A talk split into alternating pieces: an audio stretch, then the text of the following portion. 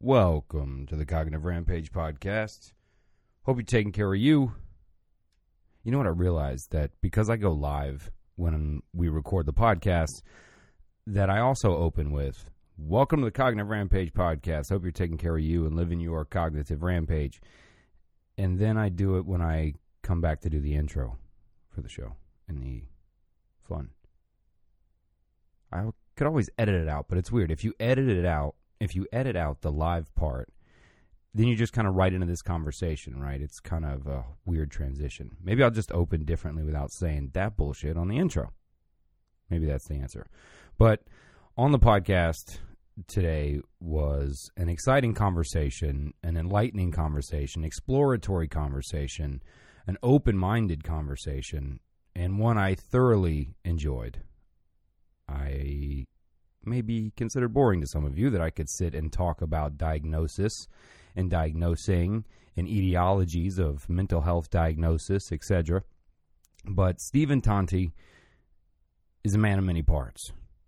To quote one of my favorite movies, Tombstone, he was put on the scene back in 2013 with his TEDx CMU talk about childhood ADHD, about him being diagnosed as that, and what he chose to do with that diagnosis. And we explore that. Something I really enjoyed and encourage him to go further with, which he is doing anyway. But, you know, he took the diagnosis on and then managed some perception change. I'll let him explain it, but we really go deep into it. We question a lot of things about ADHD, about the diagnosing of it, teachers, etc. It gets really informative. So I, I really enjoy talking with uh, Stephen and look to do it again also. Not going to tell you about Dollar Mental Health Club because the truth is, we've paused that. We've paused it because it's making a little redesign shift and maybe going on a much much larger scale. So I can't duplicate myself, so myself being available at Dollar Mental Health Club is no longer. Look out for big things of what Dollar Mental Health Club is now doing. We're going back into the lab. It's still up, but uh, you'll get the concept. But uh, no more training Dollar Mental Health Club with myself. I have began to focus in a different realm if you will, something that's always been a specialist, a specialty to me, if you will. It's not an actual special uh, thing, but ever since I remember going back to school to be a mental health counselor, I always had this draw to working with athletes.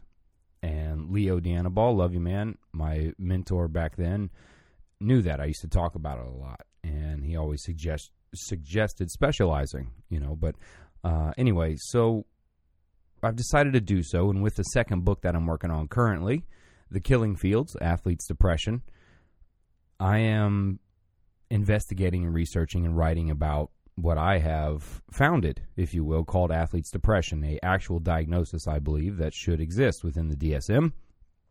And because of my focus with athletes, I tell people that I specialize in the mental health of athletes. And this is on three fronts.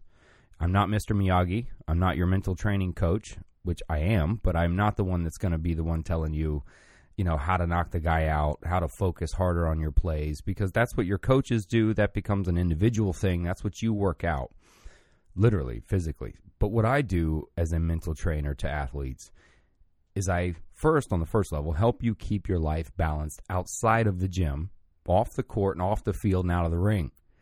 If you are a high performance athlete, you know that your life schedule is different and it's intense. And that can affect those around you, the ones we love, our family, excuse me, our friends, everything.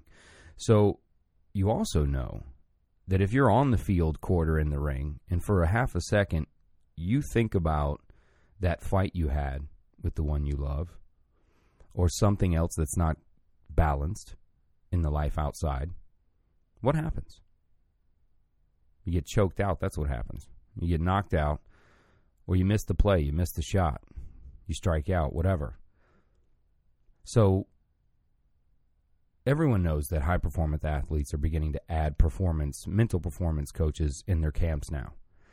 So on three levels, I now mental coach, professional athletes in their camps, whether they're preparing for a fight or preparing for a tryout, anytime like that, because it becomes real intense then. So I basically come in and I'm your mental trainer to help balance your personal life as you're dealing with the struggles of being a performance athlete. On the second level, it's just pure mental training. I do 30 minute and 60 minute sessions with you, but I'm teaching you psychology tools, mental health counseling tools. I'm teaching you the tools. I'm not using it on you because I know you can learn strategies, you can learn tactics, right? Because you know these things, I can teach you the mental tactics that counselors and psychologists use that you then can use on yourself because being an athlete, I know you're going to do it yourself. So it's about providing the right psychological and mental tools to you to do that yourself and whatever you're dealing with in the present to come up with solutions, not necessarily explore how you feel about it, okay? It's about finding solutions and working through it, which I know athletes are good at doing, being an ex athlete myself. So, pure mental training in small sessions, 30 and 60, we do it. I also do it with you in your camp. That's based on the length of your camp, how we price that out, etc. But and I do what's called mental athlete mental recovery. Athlete mental recovery is on a few different a few different fronts. Whether you are suffering from athlete's depression, I help you recover from that. Maybe you've been injured and you're trying to come back from an injury, or maybe the injury ended your career, or maybe you just took a loss.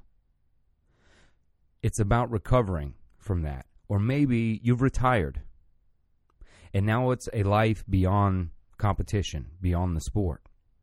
What do you do? Who are you? What do you do now? See, part of my athlete's depression etiology, I talk about the labeling of who we are as the athlete. So when that is removed, you start to encroach on almost an identity dissociative disorder. But it's not that. It's actually athlete's depression. So specializing in the mental health of athletes is what I do.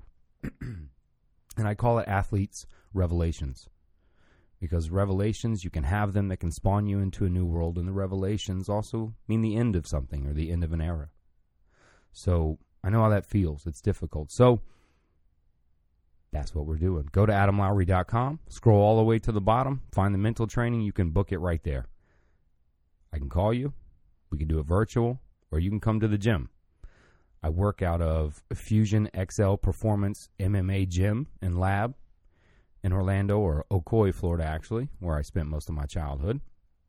But uh, yeah, so I work with some fighters over there as well too. So yeah, my Coty. Yeah, I love this stuff, man. I've downed uh, my one today. I'll end up having another one with my green shake later. But uh, the probiotic mushroom water that's it, man. It's this healing nectar of the gods, full of probiotics. But what I love most about it is the pH of the water. It's as clean as it gets. It's like two six or something. They do this UV ultra future Prometheus cleaning cleansing method to it. They also make X Men people there. But I don't know. That probably wasn't funny. But the water's clean. That's what I mean. The water's clean. That's what I like most about it go to drinkmycotea.com. That's drink my C O T E A. Alfred, love it, man. Keep sending me the stuff. And since I did the intro to the guest already, with no further ado, here is Stephen Tonti. We are going live here, YouTube. Welcome. As always, podcast will be posted soon. Tomorrow, you will see Dr. Stanton Peele's podcast uh, hit iTunes and everywhere else. He's been on YouTube for a while. I have gotten all the emails. I'm sure he has too. So thank you very much. Now, the gentleman on the podcast currently, I probably could do an intro, but it would take a 13 minute TED talk to do so. Mm-hmm. So uh, the titles that uh, come along with this man, I can I actually can relate, and I'll probably end up telling a little bear story along the way. But, um, you know, Stephen, I would introduce you, but you know, I'd like to hear your introduction because it's a good one. Stephen, man, w- welcome to the show. hey, thanks, man. I'm happy to be here. So your your titles as of current would be okay. Um, ah man, it's been so long since I did the riff, and my titles are much more concise now than than three years ago, three and a half years ago. Um, I am currently a writer and director for film and television, and on the rare occasion, theater if it comes my way. I am also applying for grad school uh, in film on the West Coast exclusively, and I am in the middle of co-producing, co-creator, uh, directing a feature-length documentary. It is a cross-country flight with my best friend David Grabowski. Um, he and I are recreating the first transcontinental flight in American history, done by a guy named Cal Rodgers in 1911, so 105 years ago in September. We're doing it in reverse, going from California to New York. He went from Brooklyn to California. I am also in cahoots with a with a good friend of mine named Aaron Smith, who runs Potential Within Reach. He is an ADHD coach. And I and he have officially established Attention Different, which is a, a new company supporting all things Attention Different. He himself has ADHD. He and I met at the National Convention for Children and Adults with ADHD last year in New Orleans, hosted by CHADD and um, so I'm I'm working on you know that portion of my public speaking career. Also, Aaron has convinced me to uh, pretty seriously investigate getting a coaching, a life coaching certificate, uh, with an emphasis in ADHD coaching, if if I so choose. So let's see. The titles right now are writer, director, public speaker, producer, and maybe life coach. And for a little bit there, I was a bartender to make all the ends meet in New York. I mean, I can relate, man. I those that uh, that know me know that I have done just about everything under the sun, or have tried it once. And when someone sent me your talk, uh, a member of the tribe of change sent me your talk, and I watched it. And for me, you know, I'm at the rampage. We kind of go not against diagnosis, but just different perspective, different ways of looking at what they call outside of the norm. So right your approach to it just it, it, captured me right on how you approach yeah. how you used it and how you chose to perceive this. Now let's face it subjective in its own diagnosis as most mental health diagnoses are. Um can I can I walk with you if that's okay into that childhood part and how the teacher was the diagnosis? I mean what um what were you showing? I mean was it I mean take me back there you know walk me through that if you can man Sure. So the, the the section in the TED Talk from 2013 is is uh, pretty accurate. Um, I was the section regarding auditioning for a new school in Dallas. So I had moved from Louisiana to Dallas, and my first grade teacher in Louisiana told my parents and uh, told my parents, "Hey, be on the lookout for ADHD." I think I'm sure at the time she probably said ADD, right? So at the time there was a difference between the two. Now we know that that's not the case, that there are three subgroups of ADHD. There is no such thing as ADD. There's just ADHD type 1, type 2, and type 3. So my first grade teacher said, Watch out, I think this kid has ADD. My parents weren't really sure what that was, but lo and behold, when I was meeting with my parents on my left and right with a, uh, you know, for second grade at a school in Dallas, we were all talking, or the the teacher was talking to my parents. You know, they were talking about the program, asking questions, and I was leaning left and right in my chair, trying to see behind this teacher because there were a bunch of kids playing with a big ball outside. Right. It was recess, and I leaned so far to the left or right that I fell out of my chair. Um, coincidentally, at the moment that they were talking about whether or not I was ADHD or ADD, and I fell onto the floor. So my teacher, that teacher that I was being interviewed by, also knew a little thing or two about ADD and said, you know, just from sitting in this office for an hour with you guys and watching Stephen fidget and ask a lot of questions, he's clearly very positive and excited, but it's hard. Like there were very few boundaries ostensibly. It was it was very interruptive. It was very in, um, impulsive. Not that it was mean spirited or or harsh or abrasive but just you know constant. Like like i have a question i have a question leaning leaning not sitting down that sort of thing. So she suggested that i get tested which i did um, sometime between the age of eight and ten. I I can't quite remember exactly when, and you know, surprisingly enough, not really, my parents can't really either, but somewhere between the age of eight and 10, having lived in Dallas for, you know, a few years, I got officially tested. Um, I went through the neuropsych evaluation. Uh, it took two weekends, I think, um, and came out ADD. I was I was officially stamped ADD around that age, about eight to ten, and from then on, most certainly at ten, I was taking five milligrams of Ritalin three times a day, breakfast, lunch, and at home for homework. Once middle school had rolled around, and it was your it was your classic. Um, it was your your your sort of the cliche symptoms for young boys with ADHD, full of energy, what seemed what's what seemed like boundless energy from 7 a.m. until I reportedly, according to my mother, crashed hard at like 9 p.m. You know, with just full out energy, talking very fast, impulsive decisions, very excited, very excitable. Um, you know, all the all the huge, as they say. Um, whereas my peers were, you know, respected rules and boundaries more consistently. You know, I had classmates who'd raise their hand two or three times, or at, if at all, during a class time. And pretty much every class period, I was raising my hand 10, 15 times, you know, shouting out answers, that sort of thing. So the classics definitely distinguish me from the rest of the pack.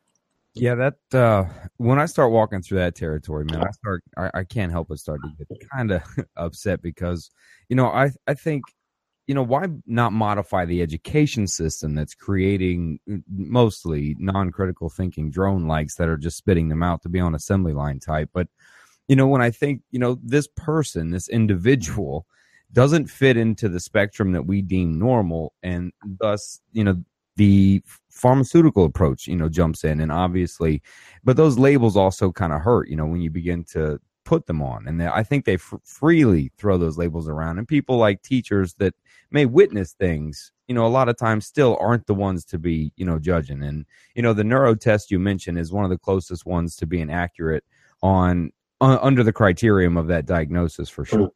Um, you know, some of the brain studies that we had, uh, I think it was not Dr. Carl Hart I was Dr. Carl Hart, uh, as well as Dr. Andrew Hill, that mm. the closest test that we have for brain imaging for ADHD uh, is is ADHD, I should say. That basically no other brain test kind of works for any other mental disorder. They think there's a I'm gonna I'm not my lane, but there's a gathering kind of in the top part that they can tell on some brain imaging that may, you know, kind of lead to it. So, you know, for me, it's difficult because I've I was blessed with that indirectly by many labels, you know, a- along the way. I mean, the story I say I, I would tell quickly is my yeah. we're Native American and you know half in my family, and so oh. my, my, name before Swimming Bear, before I became older, was Little Bear, and Little Bear had a story to what always causing an issue. So the farmers and the bears got along fine, but the little bear would come along and he would pull down the first ear of corn. He'd start to eat it, but before he finished it, the next one looked too good and then he's chewing on this one. Then he's on the next one. He never finishes it and he causes an issue. Well, that was my name. So I, I related to, to this talk, to this experience, to the labels, to the indirect labels, to mm. to the testings, and and now that you know long period out, and I loved what you did with it, man. You changed the whole perception, man. You you obviously didn't like the feeling of the drugs, right? The sedation. So um, a few things, and I'll start with semantics. So, I, by nature of having very supportive parents, I won't say always positive because that's too much of a wash. You know, everyone is entitled to their negative opinion at times, but constantly supportive. So, never lacking support. I was blessed with parents who empowered who I was even if there were critical opinions or if there were if they pointed out at any time that that I was missing the mark or missing the gap or or if if sometimes you know sometimes it's not just ADHD sometimes it's just you know sometimes laziness or tiredness or play, you know wanting to play video games instead of read history your history textbook which can be applied to any student right um, regardless of a mental disorder. I had parents that navigated those waters but no matter what, were supportive. And what that created, um, along with teachers who were supportive, was a confident identity with ADHD. And I there thereby treated it as something I was. This is what I tend to believe, not that I had. So generally speaking, this is generally speaking, you have a disorder or an illness, right? Uh, he, he, she has the flu. He, she has a cough. He, she has a cold. He, she has, you know, mono, whatever it is. But you often hear he or she is autistic. He, she is ADHD. He, she is bipolar, is schizophrenic, right? Which is a really interesting. Say again. Yeah, they become the label. They identify with the label. You become you are it. Mm-hmm. Now, curiously enough, I championed that from an, from a very early stage because I was instilled with confidence and positivity, mostly. I was excited to be ADHD. I liked having a bunch of energy. I like the fact that now at 25, I'm able to get five and a half hours of sleep a night and be okay all day as long as I'm treating myself healthily with nutrition and exercise, et cetera, which is definitely not the case in a freelance film industry. I can get five and a half hours, six hours. I don't need eight. I don't need 10. I get lethargic actually. And I've loved that since I was in high school and middle school. So I championed being ADHD. I say I am, not have.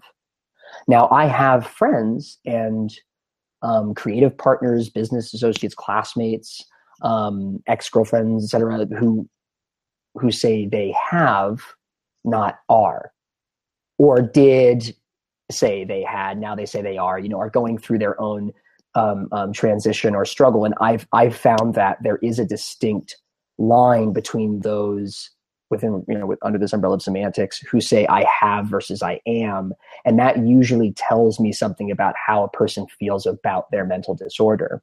I generally feel positively about my disorder and therefore say more comfortably I am this thing and I deal with it for its good and its bad. Again, this is a general wash. There could be a perfectly happy person who says I have this disorder but I'm okay with it and I'm confident and healthy, etc. But I found that have versus am creates this general divide between those who have been told they have a condition, they have a problem, they have a disorder, right. and it's separate from themselves versus someone who is told, okay, this is this is part of your brain, it's part of your character, but let's work with it, et cetera, et cetera.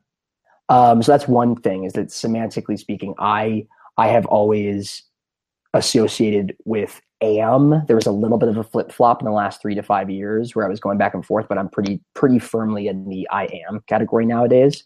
Um, the second thing with semantics is that it's a negative di- diagnosis on its face. So I haven't added this into the talk yet, but there's a new portion that will have to do just with the words attention deficit hyperactive disorder.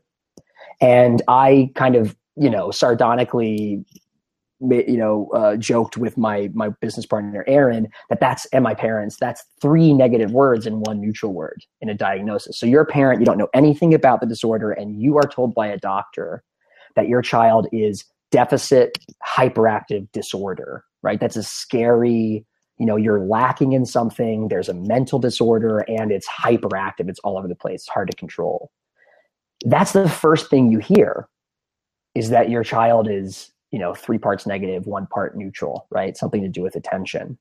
And i didn't like that. I, I, I couldn't put it that concisely when i was in college but that's what i was reacting to when i gave the talk and when i when i reframed it attention different because i liked saying i am adhd but i don't like the fact that the disorder is so is so saturated in negative like like vocabulary like straight on so I, I wanted to champion this philosophy that I am this thing, but I wanted to do away with the negative connotations of the label. So I, I changed it to attention different. I am attention different. I am different than my classmate. I am different than my my roommate. Actually, at the time, my roommate Adam was like hardcore ADHD, so the four of us the same. But I, I I liked this notion of being. This is this is my brain. You cannot separate ADHD for me. It's impossible. It is a chemical imbalance in my head. It is a an improper balance of norepinephrine, dopamine, and uh, you know at times adrenaline, right, and endorphins. So it's chemical. It's in my head. It, and my head is my, in my opinion, this is my personal opinion. My brain is my soul. Like is the engine, is the computer, right?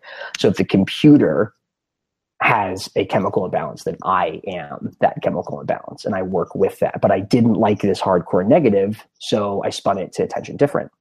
Well, there are a few powerful things here, man, at, at play from a coming from a mental counselor standpoint. And, mm. you know, wow, because when I used to work with, um, you know, people dealing with addiction, etc., the yeah. idea of claiming that, you know, hi, my name is and I'm an addict is detrimental because, you know, what you reference as semantics, I would actually tell you is very powerful. I mean, you're talking about. Um, oh, I give it power. Sorry to interject. I think I am part of the Stephen Fry um, uh, uh, you know lineage of people who believe that words have very, very, very serious power, and that writer. You're a writer, so I mean, uh, yeah, yeah, it's coming that way. So, but yeah. there's two things though that because typically I would say, look, uh, claiming that we are something generally has the self-fulfilling prophecy attached but you had two powerful things though that are different that most that experience what you have don't. I mean, first, we all understand that ADHD is a, a very wide spectrum at this point. Yes, massive. So, right. So, but you you had the positive support and the epigenetic influence to your development. This, mm-hmm. this is, I mean, Aubrey de Grey, you know, Dr. Rhonda Pat, these people would say, look, this is why. You know, yeah. you, you, had this epigenetic influence that was positive to to a point, as you said, um, but from a cognitive standpoint, I don't know why I would lean that way, but, but, from a framing standpoint, the power that you chose to accept what ADHD was, but then use your power of perception to frame it in a way for you that actually what I noticed brought to you a level of awareness. You know, like now because I'm aware of what this is, I can then apply it as necessary, almost like a superpower. Mm. I, I, you know, it's an age old cliche, but it's super accurate as many cliches go. Knowledge is power, and lack of knowledge creates fear, breeds fear. So when I can't, I can't count on two hands. I can't count on a calculator how the number of young adults, teens, young adults, and adult adults who I've encountered who either weren't diagnosed until their late twenties, um, are pretty sure they might be ADHD and and have not been diagnosed yet and are in their early 30s, their mid 20s, late 20s, and particularly that latter group. Um, but that former group, those who've been diagnosed late, can can attest, can account, are terrified because there is this constant pressure to finish tasks or to finish things or reach goals on time based on our cultural, just our Western culture of right. success, driving for success and etc. Um, and this and this consistent block, mental block or inability to, as you say, going from corn stalk to corn stalk, right? The next thing looks so tasty. Um, I have I, I can't I can't count on two hands how the number of people who I've met who are afraid, who are so afraid they haven't either haven't been diagnosed yet or they or they tell me about how afraid and frustrated they were for years not knowing why they were having these challenges while also having a brain and a spirit and a gumption that they know deep down is strong, is excited, creative. You know, I, you know, uh, most of these people I've, I've talked to will say, "I have so many ideas right? I've heard that phrase, but I have so many ideas. I have 10,000 ideas every day that I know are good ideas. I know they're not bad ideas. I know they're good, but I can't do anything about them. Or I try, and then, you know, I've tried a thousand of them in the last 20 years and finished one of them, you know, or, or finished none of them. And for me, that early diagnosis, very early, eight to ten is really a blessing considering the, the year in which I in which I was diagnosed, right? So nineteen in the severity. Yeah. Yeah, yeah, and the yeah, yeah, exactly. So when I was diagnosed at age and the time in, you know, the early 2000s when I was diagnosed, I got very lucky because I was able to take charge of it. I knew what it was early on, and I had the appropriate amount of time in my developmental years to overcome fear of it right now and and this is this is i'm happy to share this with anyone now i have like you know, I, I may sound like I may sound like I'm a little bit more than ADHD. I might be a little psychotic in a cafe when I'm talking to myself. But now I have this like I know.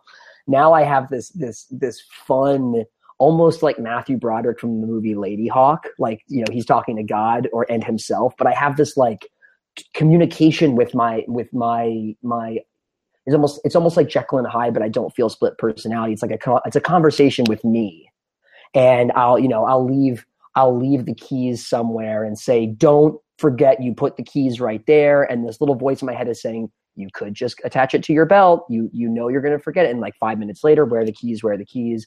And I find them, and I have a, a conversation with myself, like you idiot, like you know what, and then we laugh about it. You know, I I laugh with me about it, but I can only have that com- that level of comfort and that that level of confidence with like like my ADHD and me because of as you said the the positive support that I had and the very early knowledge of what it was. Um, you know, knowledge is so powerful that even the negative connotations of the disorder are more easy to overcome when you learn early. It's kind of one of the shames of those who are diagnosed with manic bipolar 1 or even later bipolar 2 where you really don't know you have it until right around college. Like end of high school college is usually on average when the first major trigger happens for manic bipolar 1. And that's a really unless, unless trauma, unless trauma. Of course, unless severe trauma or what's now on the horizon ADHD bipolar well, I'm, I'm uh, sorry to jump in, man. Yeah, yeah, go ahead, go ahead. Before we get too far, yeah. you were talking about uh, those diagnosed late, and I've done a few rampages on this. Uh, I've been doing this for a while now, but yeah, um, kind of researching on my own as long as uh, as well as I'm researching what I believe to be athletes' depression as a real diagnosis. Mm. which I'm aiming to get into the DSM eventually, but that book will be out, that book will be out in August. But I I've referenced uh, I kind of didn't mean to find this little etiology I discovered while I was researching that. Mm-hmm. And actually what I what I was finding other people too, people that are actually in the medium to low end of ADHD actually over time can end up more severe with other issues because what ends up happening you actually talk through it is when you're kind of low end you're never quite sure so mm. you never really become aware or do anything. And then the pressures of life go on 5, 10, 20 years. And obviously you not being able to focus, finish, etc. And even cultivate good social relationships because it's hard to connect at the same time. So people see you differently. But then they see doctors, etc. Well, then it looks like depression early Mm. And then over time, they get spurts using that superpower of ADHD where they're going to come out of the gate swinging and then they fail again because of focus. And then the depression sets in. Got and what you see over a 15 year span are misdiagnosis of bipolar when truthfully it was just a low end spectrum ADHD that the person went unaware with over time. I I hear what you're saying and that makes that that makes um, a lot of sense, uh, particularly with ADHD women, um, adult ADHD, adult women with ADHD. I know they're. Uh, it's uh, now I understand why you you brought in severity earlier. Um, right now, as uh, as the trend goes, unfortunately, ultimately, boys, young boys are much easier to spot with ADHD. And the reason is, generally speaking, again, not everybody, generally speaking, young boys are more extroverted ADHD, not extroverted, but outwardly ADHD. They question authority before they question themselves, right? So boys are like super, they're like ego, ego, ego. Why are why are my teachers treating me this way? Why do I have so much homework? Why do I have to study so much? Why can't I go outside? Whereas young girls with ADHD usually ask the question, what's wrong with me? Why am I not like my girlfriends? Why am I not like my group? Why can't I finish this? Why can't I do this? And so they're more quiet about it. Also, where um, boys aren't really as much Calvin and Hobbes as far as like fantasy going, they're very gen- again a general curve. They can be very physical with their ADHD at a young at a young age. They're very physically impulsive, running, jumping off trees, wrestling, by fighting their friends, etc. Whereas the culture environment there also. Is- exactly, exactly. Boys are more encouraged to go outside and wrestle around and play football, whereas you know exactly there's a cultural environment preset for boys to be more physically ADHD. Whereas um, signs and symptoms from young girls again are more spacey. They're more in their head. So a young girl with ADHD may be less prone to interrupt in class but rather she sits in the back of the room and is daydreaming the entire 45 minutes or an hour and a half and at the end of the class goes oh, wakes up and says oh my god i didn't listen to anything. Oh. and then so so the dip, so uh, a difference that's trending right now between young boys and young girls is shame in young girls like developing shame at a very early age and it getting really serious by the time they may be diagnosed in their early 20s teens early 20s you know that shame has really set in this this deep rooted feeling of I I am wrong, something is broken about me. Whereas boys can develop an anger, a testiness, uh, um, uh, you know, uh, even deeper impulsivity. You know, uh, you know, F it, I'm going to do whatever the fuck. I, I want to do what I want. you know, they're wrong, right? Um, that accounts in my readings and in my you know whatever studies that I've done um, for that depression that you speak of. But it, but the argument is is extremely compelling, and I believe it that the it's interesting. Uh, the small to the you know the moderate to intermediate symptoms. So if you're on that scale, if you're on the lighter end of the scale, there's not this idea that it goes unchecked and then develops into anxiety or depression legitimately and mostly bipolar misdiagnosis. Exactly. Well, and and if you wanted to springboard off of that, I know that the UK in the last five to ten years has been having a, a real bad time with misdiagnosis of bipolar with depression. Um, they are diagnosing patients who come in with depression because you only go to the therapist. This is a dumb reason, but kind of one of those sinister reasons. You only go to the therapist when you're sad, not when you're manically happy. So they're diagnosing reactive, yeah. Yeah, so you're you're they're diagnosing kids with depression when they actually have bipolar and they're mis mismedicating. So I can absolutely jump on the train that um, uh, jump on the track that's that's trending towards misdiagnosis at an early age that develops into something deeper and more sinister. And I've, I've absolutely heard stories of that at Last CHADD in, in New Orleans and met people with with with those with those um with uh, signs of that reality that makes sense with with that story. Yeah. Yeah it does man because they'll have these spurts to where they have one of those great ideas they pick it up they run with it and people think okay they're they're fine and then it's the failing of idea after idea after idea and it begins to look like something else hmm. and mm. over time it really does develop it's the awareness you talked about it is so key man and you know the bipolar diagnosis you know comes over time you know i i get a lot of shit for it but i i say that you know when a doctor that prescribes antidepressants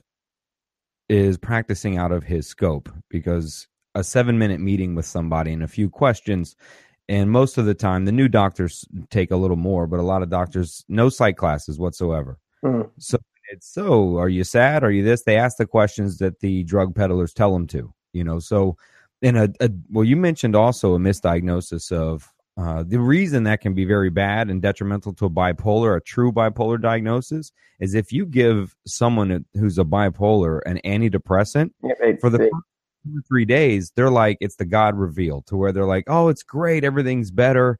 And you know, in about fourth day, oh my, you will cycle faster. It actually will cause someone bipolar to cycle faster between sets when uh, taking antidepressant. Yeah, it created uh, five to ten in the last five to ten years in the UK. It's created a, it's created a spike in suicides because of the misdiagnosis. The I'll plug a, a, doctor who I'm a huge fan of. If you haven't already had on the show, you you you have to. I was to. His name is Doctor um, uh, Olivardia, Roberto Olivardia. He's the I want to say he's the head of psychology at Harvard, but he may just be a like a psychologist at Harvard, like a resident psychologist. But he, I saw him last CHADD last year in November, and he has ADHD. I believe his four year old son has ADHD. And he spent a, a, a, lot of his early practice researching eating disorders. And he started making linkages to ADHD, bipolar, and other mental disorders to eating disorders. And then that led to a well of experience with um, bipolar and ADHD. And now he's he is one of the experts expert on on bipolar. And um, he's actually the one who introduced my me and this room full of people listening in to the very real potential, in his opinion, for um, ADHD and bipolar together, which can which can cause bipolar to happen uh, earlier onset bipolar symptoms in, in a childhood's life. Regardless, his feeling on primary care physicians versus psychologists versus psychiatrists was black and white. He is a he is an esteemed psychologist, highly intelligent, and like I said, an expert's expert. That's and he prescribing. Say again.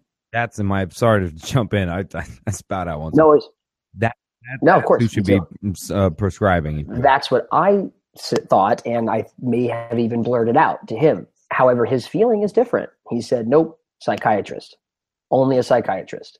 The only person who should be prescribing medication is a psychiatrist after a formal psych visit. A psychologist is in the hierarchy, a psychologist is better than a primary care physician. Right. And a psychiatrist is the best of the best. Well, I mean, so their job. They're by they do the pills for the for mood disorder, brain disorder. That's what they do and unfortunately the trend has swung very significantly the other way. I was diagnosed by a primary care physician. Yep. i i was i was or i was screened is the correct term actually. I was screened by a primary care physician. I was formally diagnosed by a psychiatrist. Um, but my i you know i met with predominantly and was prescribed my medication by a pediatrician my pediatrician and I say this, I've said this before in other shows and and um, to other ed- educators for ADHD. My pediatrician was the shit. Loved the guy. He was. We had a very open, vulnerable relationship. Super cool guy. Kind of like a, you know a, um, a cool dude, in his mid thirties, late thirties that I looked up to.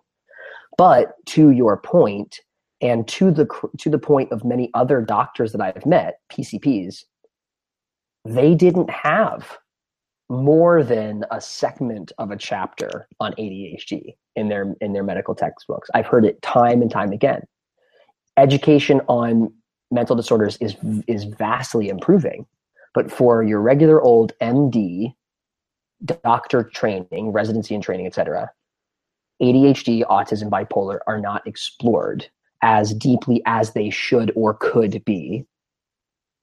And because of that, you've got a well because of that and the reality that mostly primary care physicians are diagnosing kids these days you've got an imbalance in correct diagnoses and then arguably arguably more significant or, or more uh, unhealthy is after the diagnosis a severe drop or gap in monitoring so I, again, lucky had a support group of people asking me how I was doing and how I was feeling. How's your appetite? How are the migraines, etc. But that's still not a hundred percent correct monitoring. You should be, if you're doing it correctly, you should be, especially at the age of 10 years old when I was prescribed Ritalin, you should be checking type of medication that's being taken every every three months to six months at the latest.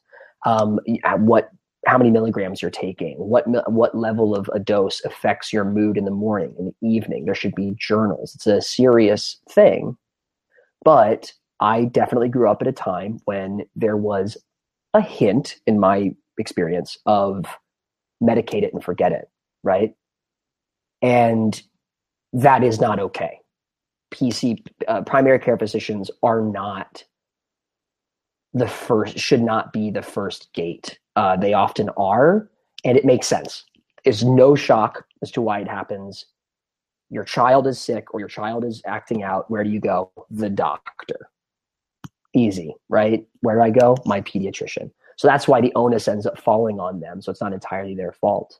But it is a shame. It shouldn't it shouldn't be that way. The first the you know, the education is too poor, the price of psychiatrists is too high, there there you should be going to the person who knows the most about a disorder or any you know or mental disorders at all not the person who went through many, many years of a vast amount of medical training to get a little bit of a lot, right?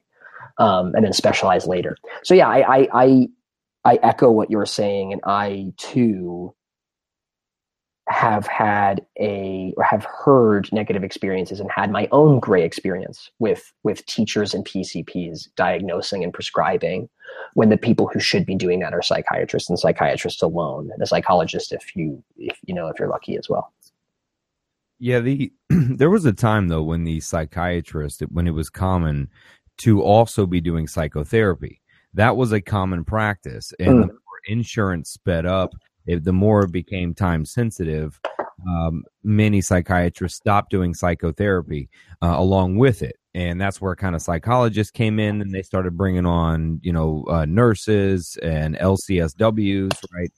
And LCSWs don't have quite the research that LMHCs do in mental health diagnosing, but technically counselors are more like uh, caseworkers, you know, so mm-hmm. all that is, is kind of split up. There's a, I did an interview um, he is quite an expert on bipolar too, and he's going to kill me if I don't remember his name.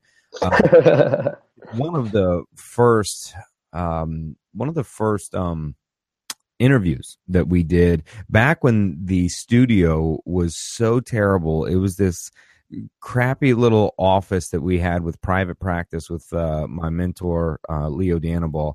This yellow office, and I had this shitty camera from an angle uh, holding holding the view. But um, I'm, I should find his name now. I'm clicking on the back, but he's the guy that was really adamant and was talking about the misdiagnosis issues with a uh, depression and bipolar, and then giving the oh. antidepressants to uh, someone that's actually uh, bipolar. Uh, he brought up a ton of things. We talked, I think, two hours or so uh, on the show. Uh, mm. There we go. He's got him somewhere around here. Well, I thought I would. Uh, I thought I'd get lucky clicking on some of these late ones, but um, man, Doctor, oh, he is going to get He'll mad at you, Stephen. he, oh, he will call me too. That's what I mean. He's going to listen to this and call me um, and say, you know what, you were talking to. I gave you. There it is. Uh, Doctor Lewis Brodsky. Brodsky. Yeah, gotcha, buddy. Gotcha, Lewis. Um, he is a man of many parts as well. he, uh, him and I used to sit uh, and eat lunch together when I was working in clinical in the hospital, and this guy would just talk and talk and talk about all kind of diagnosis. But he was a musician, he was a comedian, he was uh, he did so many things. Uh-huh. And then later, he's kind of like, well, maybe you now know why I understand what we've been talking about. Uh-huh. Other than you know, psych uh, psychiatry, and he's one that still does psychotherapy that he hmm. and still talk to you. And I think the insurance uh, somewhere is a point at the end of this, maybe, or or a question. But I think that insurance push, right? That hurry up, get it done, thirty days, sixty days. You know that it causes. So I sound like I'm attacking MDs, and I don't mean to. The idea is they they too feel pressure to absolutely move patients, insurance crushing on them. You know, everyone is truly affected by the system you know, for me, it's the system of operation. And what you do, Stephen, I think needs to go much farther and you need to write something more psychological about what you did. Mm. There's an approach there because uh, it's the cognitive approach you took with the perception change, along with the awareness and the positive. That this is a new approach. This is something, and look what you do. I mean, come on, you you're you're the Wheaties box of it. So I appreciate it. but but think about it, you know. So it's a totally different approach, man. I think you should definitely walk down some psychology path of some book, writing a new approach hmm. to. I don't even want to say treating it. Maybe a new approach to accepting it.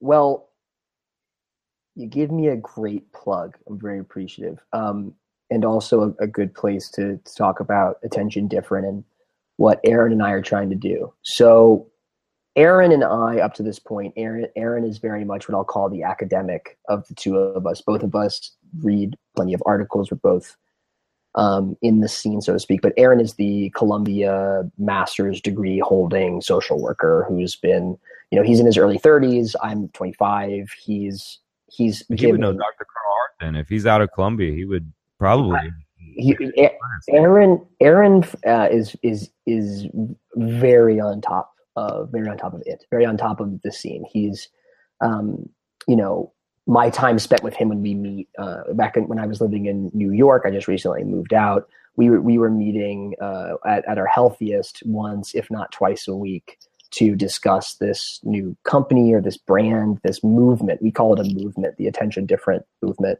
Um, he he is my real time educator, right? So I have I have my own therapist. Actually, another plug, Eric Tivers, who you may be aware of. He has the ADHD Rewired podcast and is also um, he has ADHD. He speaks at CHADD often um, and is just a wonderful, sweet, beautiful man. I was part of his um, CBT group uh, earlier this year and an extension of that. So between Eric and um, uh, Ari Tuckman, who is the head of CHADD, and Aaron, my ADHD, my attention different business partner, um, I I received my education of these doctors, these psychologists, these speakers, and and um, uh, you know fellow movement pushers from these people, from uh, particularly Aaron.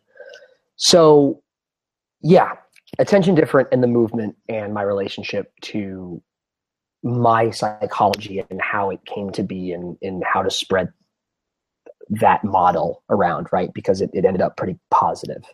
Um, it starts with a shift in representation and presentation of any mental disorder to the person or persons that have it, right? That have or are it, barring which way you go.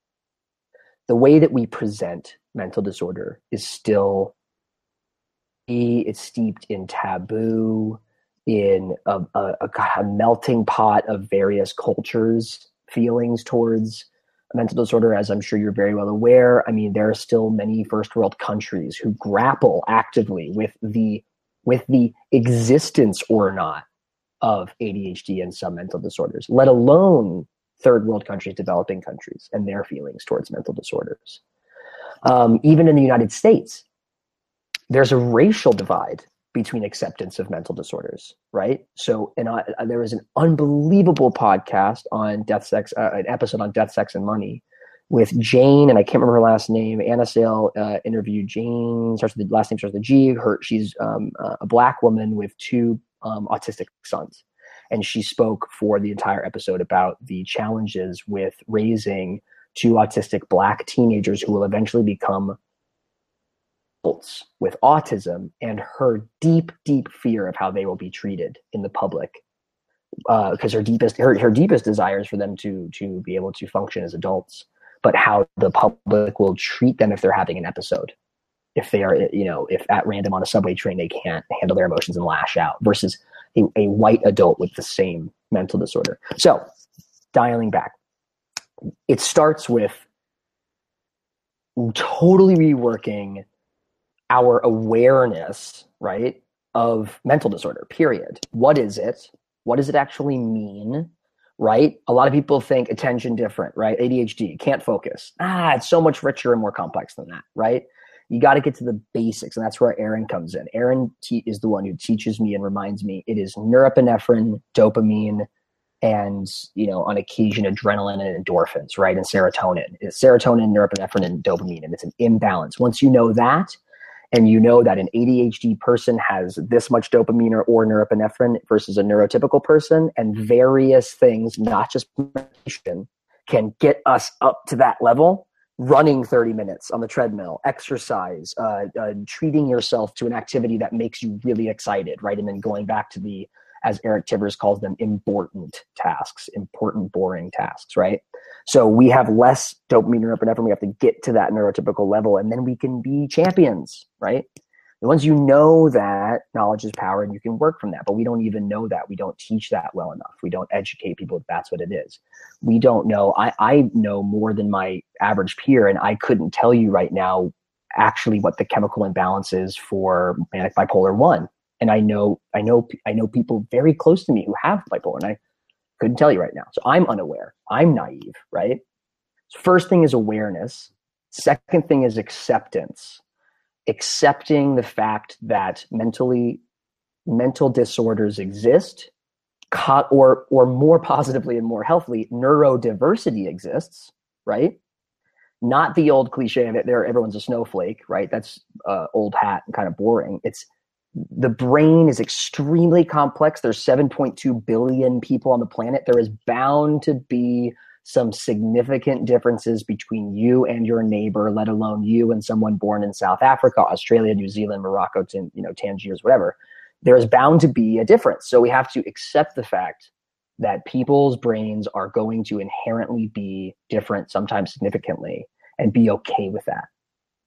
And then thirdly, we have to support people through their cognitive diversity, right? And that's where teachers comes in. That's where uh, different work environments come in. Some people really like the open work environment that's taken a hold, where everyone sits at a big table.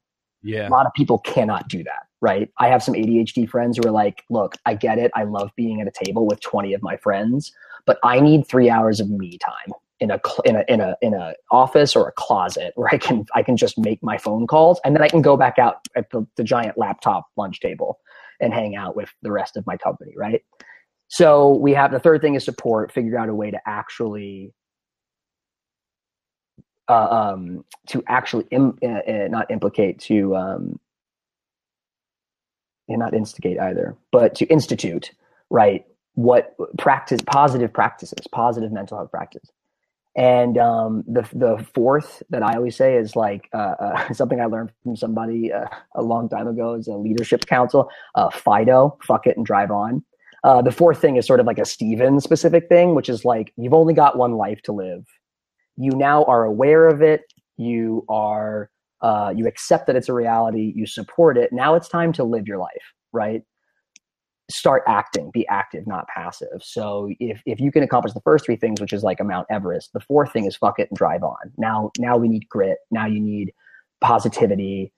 Keep pushing forward. Accept what you are. Celebrate what you are. And now you know start doing right? Start whatever it takes. Writing to-do lists on your hand. Tattooing a to-do list on your body so it's always there um, if you are somebody who's ADHD type two, who fidgets or has like an emotional connection, you have, you know, you're someone who needs to chew on something or swing, or you need that added weight on you, right? You need touch, right? My ex girlfriend is is very, very probably ADHD type two, so there's like an emotional connection, a physical, psychosomatic connection.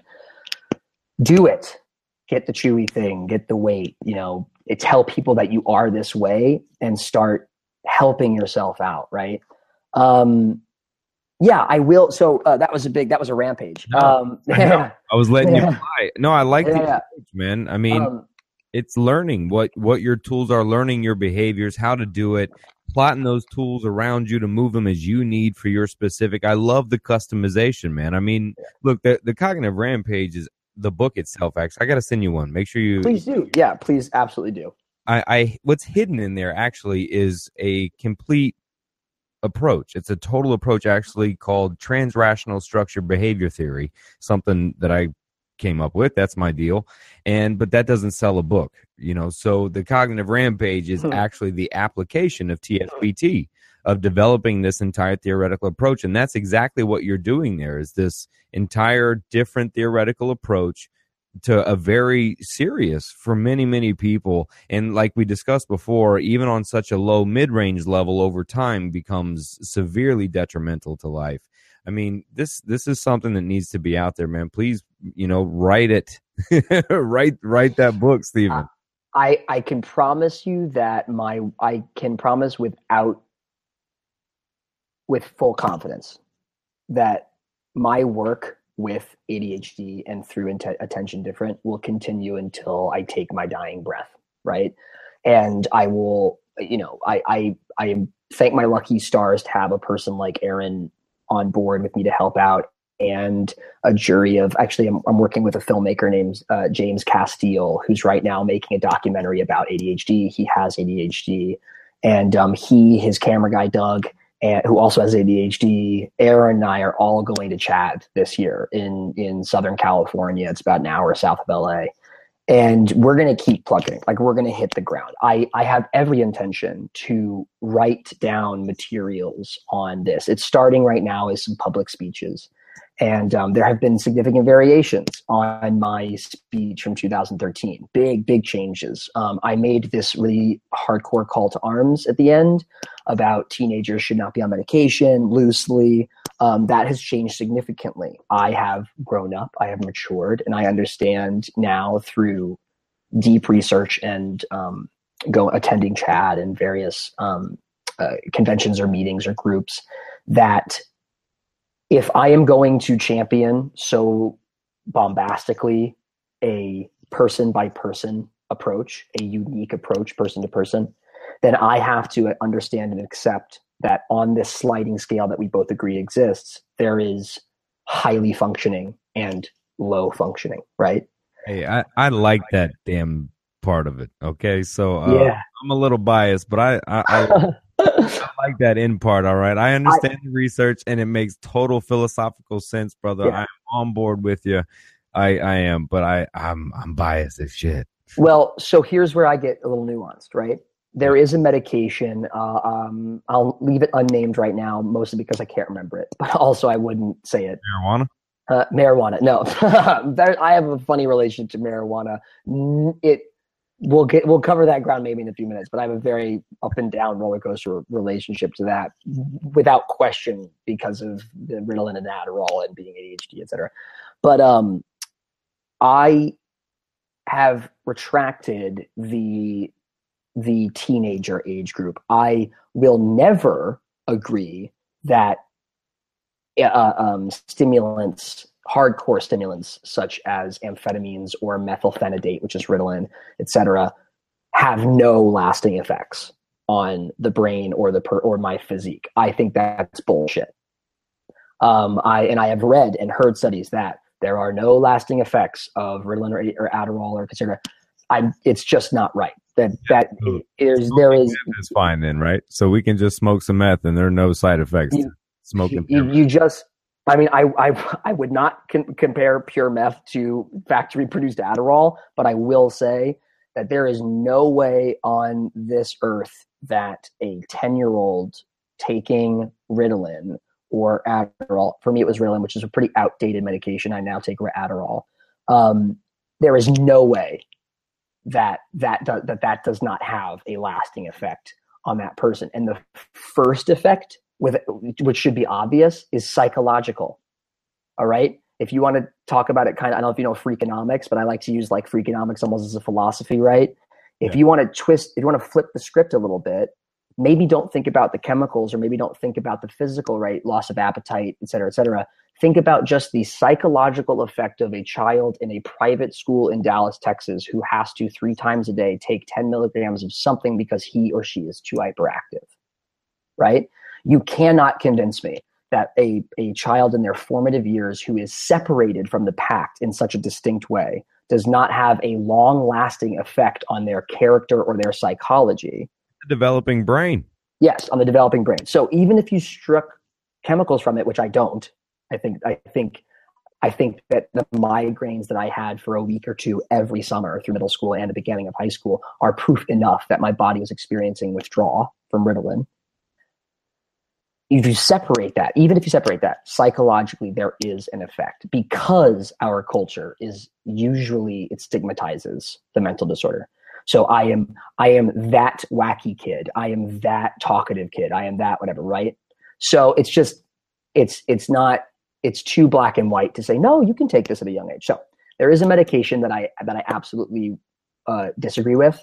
There uh, that I I would go on any news network or interview show or on public record saying that I will I will never support this. And it is a new form of uh, amphetamine. I don't know if it's an amphetamine. Actually, I can't say that honestly, uh, confidently. It is a new form of medication for ADHD uh, for children between six and ten, and it is candy coated. So, and that's this huge breakthrough. Fuck. And the F and the FDA approved it last year or this year. So it'll start coming out. In fact, I guarantee you they'll be at CHADD this year. They'll have a booth at CHADD. So, and Aaron and I, I'll throw Aaron on the bus here. He and I, we don't support that. Um, I have I have heard speakers and scientists, doctors, psychologists, psychiatrists talk about the the physical effects of medicating, you know, young children between 8 10 like when i started but it's it's like it's like one of life's many tough questions but you have to draw the line somewhere. And i refuse to support the notion of candy coating a a a a, a very a very powerful drug for children because because unquestionably we haven't cracked the educational system. Because we are 30 something in in the world the united states in in public school education. And we can't figure out how to shift some government funding from some other unnamed areas that we don't need to be funding right now to education. We're going to instead FDA approve a candy coated medication for six year olds so that they'll sit down and be quiet or focus more, right? In kindergarten, instead of spend the very long time, it'll, it'll take a bunch of time and a bunch of money to correct the shit show that is the United States public education system, right? Total horrific shit show pick your podcast, spin the wheel. Any single one describing discussing the public school system in the United States is horrifying. Racially divided, sociopolitically divided, um, uh, class divides. It's a shit show. So instead of spending the amount of time and effort that we should be and desperately need to on that broken system, very broken system, we are instead going to give billions of dollars to a pharmaceutical company that has just been FDA approved to administer a new form of Adderall, basically. But again, I can't confirm if it's uh, amphetamine or if it's a non-amphetamine, right? To six-year-olds, and that to me is infuriating. That's infuriating. You can you can convince me about teenagers, even though I think it's still got to be taken so seriously and matched with mindfulness practices exercise, nutrition, right? Monitoring constantly. I did not receive the, the appropriate monitoring. I got what my parents and my teachers and my nurses could offer, and they did their best job, and I turned out okay. But uh, we've learned way more. I can understand that when you're 13, 15, 17, which is why I've altered the end of my speech. But I will yell until I am blue in the face that putting any modicum of time and money into medicating six year olds instead of figuring out the shit show that's the public school education is just categorically improper. It's the it is it is it is uh, indicative of our Americana Western um, medicate it and forget it, and it it you know drives me crazy. Hold on, don't don't don't stop talking. You're getting the anonymous mask. Let's go to work, man. Let's go to work. now. we are Legion. Um, no, my point is, it gets me all riled up, man. When you start yeah. talking in a rampage like that, that's my point. Is man, that that's the kind of talking we need. You know, that's that real talk, man. I mean, that is what you do it for. But I can't let you end it that way because you won't want to. So for our last Because what you'll have podcast remorse. You'll look back. I know you. You're positive dude. You're a positive dude. You'd look back and be like, I ended that so negatively. So foreshadowing. Oh, I fucking love it though, man. That's a that's a rampage. That's how you do it. Now, yeah. take the last minute or two minutes, whatever, man, yeah. and talk to the people that are there that are not sure about, and I'm personally themselves not their kids or anything, but themselves that are either struggling with this diagnosis or sure they are, not what to do. Just, you know, you're greeting them. Just tell them, man. I don't know. Just tell them. So the first thing I always say is welcome to the tribe. And I've gotten some like mixed reviews on whether or not I should call it a tribe or a community. But you know what? Some of the most compelling evidence for positivity and, and forward movement comes from communities like the deaf community who like tribe of change, baby. The tribe yeah. of change is all all us on Facebook too. Bro. I, I I support it. It's the it's the right vibe. You know, like welcome to the tribe. It's not an exclusive tribe. It's like welcome to your family, right? Ohana. Welcome to, you know, I okay. I'll give a short anecdote and then I'll tell you exactly what I'll give you my my like concise message to any of those with ADHD and struggling with you know give me that ramp. You give me that ramp. so I was asked on Eric Tivers' podcast to join his CBT group. And for a moment, for a, for a minute, I was a little holier than thou inside my head. I thought, wait a minute, I'm, I gave the TEDx talk. Like, I know I have my problems, and I have my issues, but I don't know that I need to spend the money and join this group. I, you know, I think one on one is fine, but I, I don't know that I need to be, you know, in a group cognitive behavioral therapy session. Uh, even though I had heard a lot about CBT and am a huge champion of it, I kind of got a little holier than thou. But I said I would do it because he said there were a lot of women in the group and he didn't have enough. He didn't have enough boys, didn't have guys. So uh, I also really like the guy and I like what he's about. So I finally said, I'll do it. I joined his group.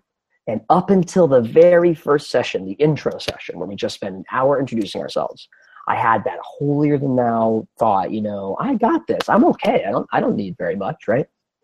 The first meeting, there were 12 of us. And I think as you know, as indicative of Stephen as it is, I was walking to another meeting and using my phone that's how much like respect I was giving this process on the first in on the first meeting. I was like, I'll do this off the L train when I'm walking in my like film meeting, right? Hearing 12 people talk about like just say I'm ADHD and here's what I do.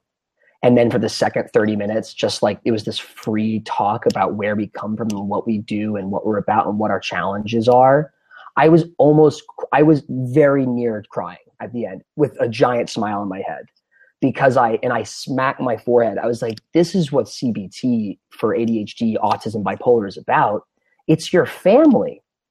I was I was looking into the faces of 11 other people who were from all over the country who all had very different jobs. One was military, one was financial analyst, one was a therapist, one was this one that. Very one's a photographer.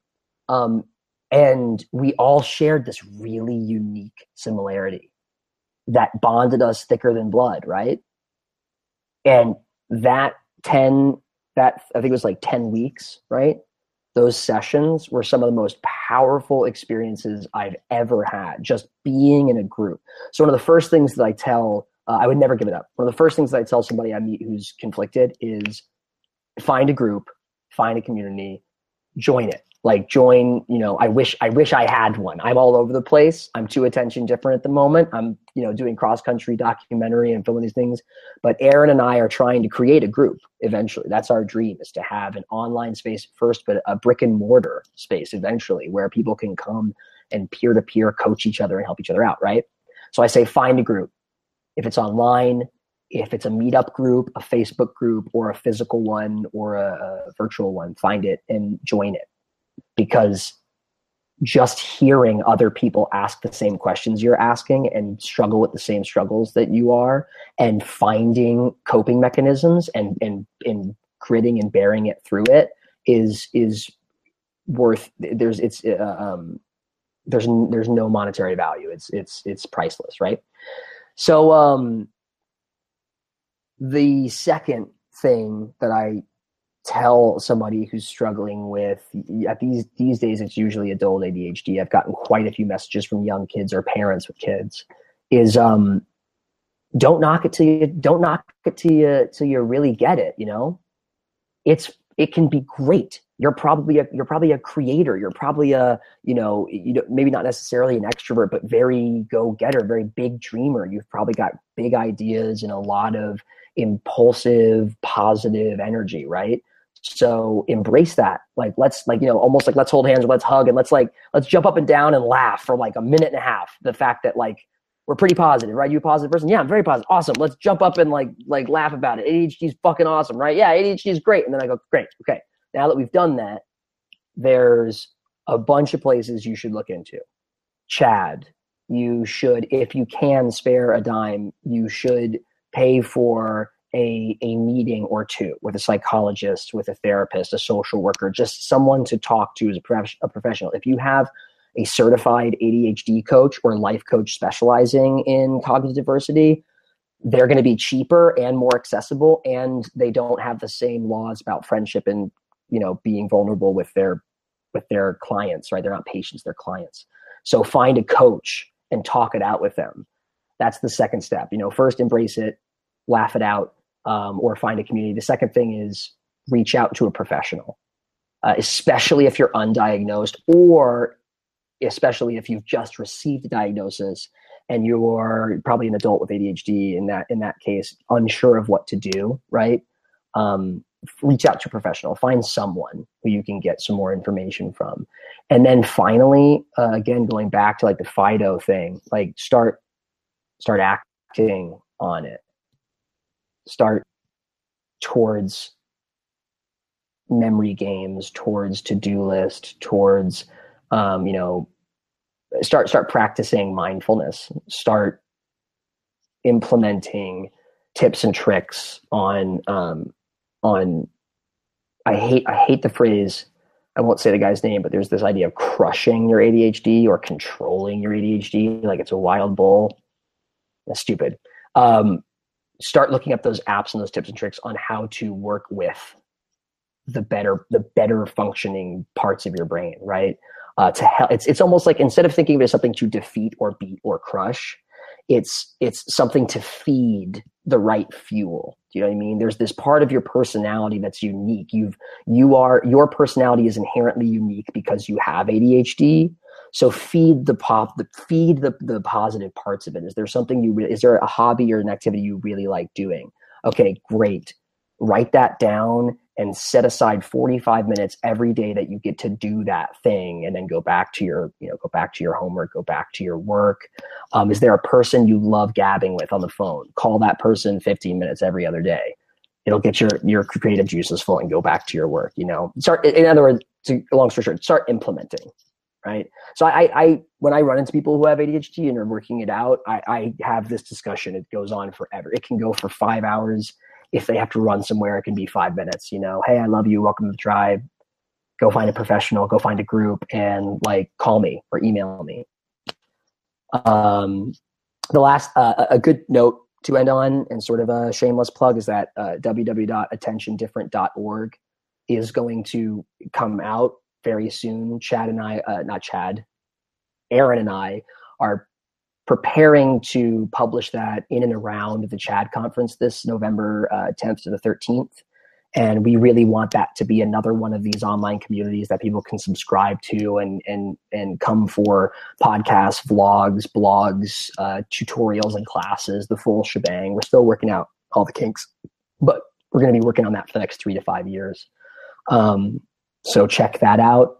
Last but certainly not least, on a positive note, I am as attention different as the next one. I got a lot of really lucky Texas Hold'em hands in life and have run with them, but it does not mean that I don't trip and fall a lot. Uh, one of the areas that I wish that I that I push myself more and more to be better at, more on top of, is responding to people who reach out. So if you're someone who's listening to this and has reached out via Facebook or email, or if you have sent me a uh, you know, a, message on my website, uh, stephentonti.com, which is just like a shit show as well. Like I, I spent so little time on that. Um, I, I, you know, deeply apologize for not getting back and I and I will eventually, right? Keep pinging me. I always tell people with me, keep emailing me, keep calling me, keep Facebooking me. I am not frustrated. I don't give a shit if you reach out a thousand times and then I get back on the thousandth time. I would much prefer that than if somebody reached out to me because they saw the talk and then I didn't get back to them for two and a half years, right? Which which will happen often, right? Too much social media, too many ways to get a hold of me. So last last but certainly not least, I am, you know, I love this part of my being. I love this this person that I am, you know, heart and mind. I I I, I you know, the phrase I wouldn't change a thing feels right even though it doesn't sound right but i would i wouldn't i wouldn't deeply alter a single thing about me. I work on little things every day but i wouldn't change anything about it. And that's what i want other people to get to you know? Um and it's it it, it can't unfortunately mathematically it, that can't be the case for everyone you know? There there is a scale and i have very very very close friends who have severe depression for instance who will would tell me, "Hey man, I wish I was as positive as you, but I chemically can't." You know, so I ask myself the question: How do we get that person? How do how do you know through this insane positivity that I was blessed with? How do we get that person to love the parts of themselves that they can love, that they have room for loving? So I'll end on that sixth note. You know, I I want to instill this confidence in people about their brain that it is okay to be different. It sucks sometimes. Like it sucks a lot sometimes. It's it, for I know we brought up manic bipolar enough. That shit is fucking terrifying. That is terrifying. That that you might as a human being go through a cycle where you white out where you where where months later you come out of a cycle and you cannot remember what money you spent what places you went to who you slept with who you you know what what you said to someone or you know recorded yourself doing. That's that is the stuff of nightmares and and and fiction novels right? So i i want to preach or I want to I want to inspire awareness that that these disorders exist, that they are real, they are there. I am cognitively different from the two people I'm traveling across the country right now. I am cognitively diverse. But that does that that that isn't all stigma. That doesn't make me a weak link. That doesn't make me an anchor. I'm not inherently a net negative addition to the team because I'm cognitively diverse.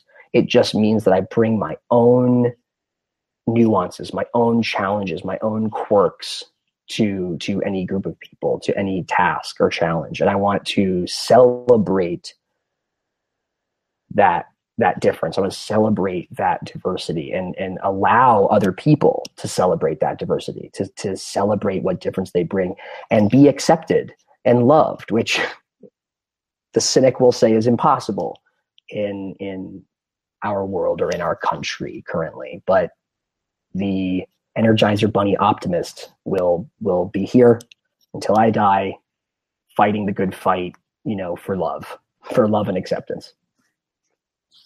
That, hey man, you had me caught. Now, now do the uh you got to drop Robin Williams line at this point because oh my god, yeah. So, um, when Robin Williams passed away, I I cried off and on for seven days straight in Sacramento, California, and wanted to drop everything I was doing and become an actor and a comedian. I, I called I called one of my old professors and I was like, "Hey, I'm having a real bad time. I think I'm going to just emulate Robin Williams' life. I think he's one of the most beautiful people that's ever lived.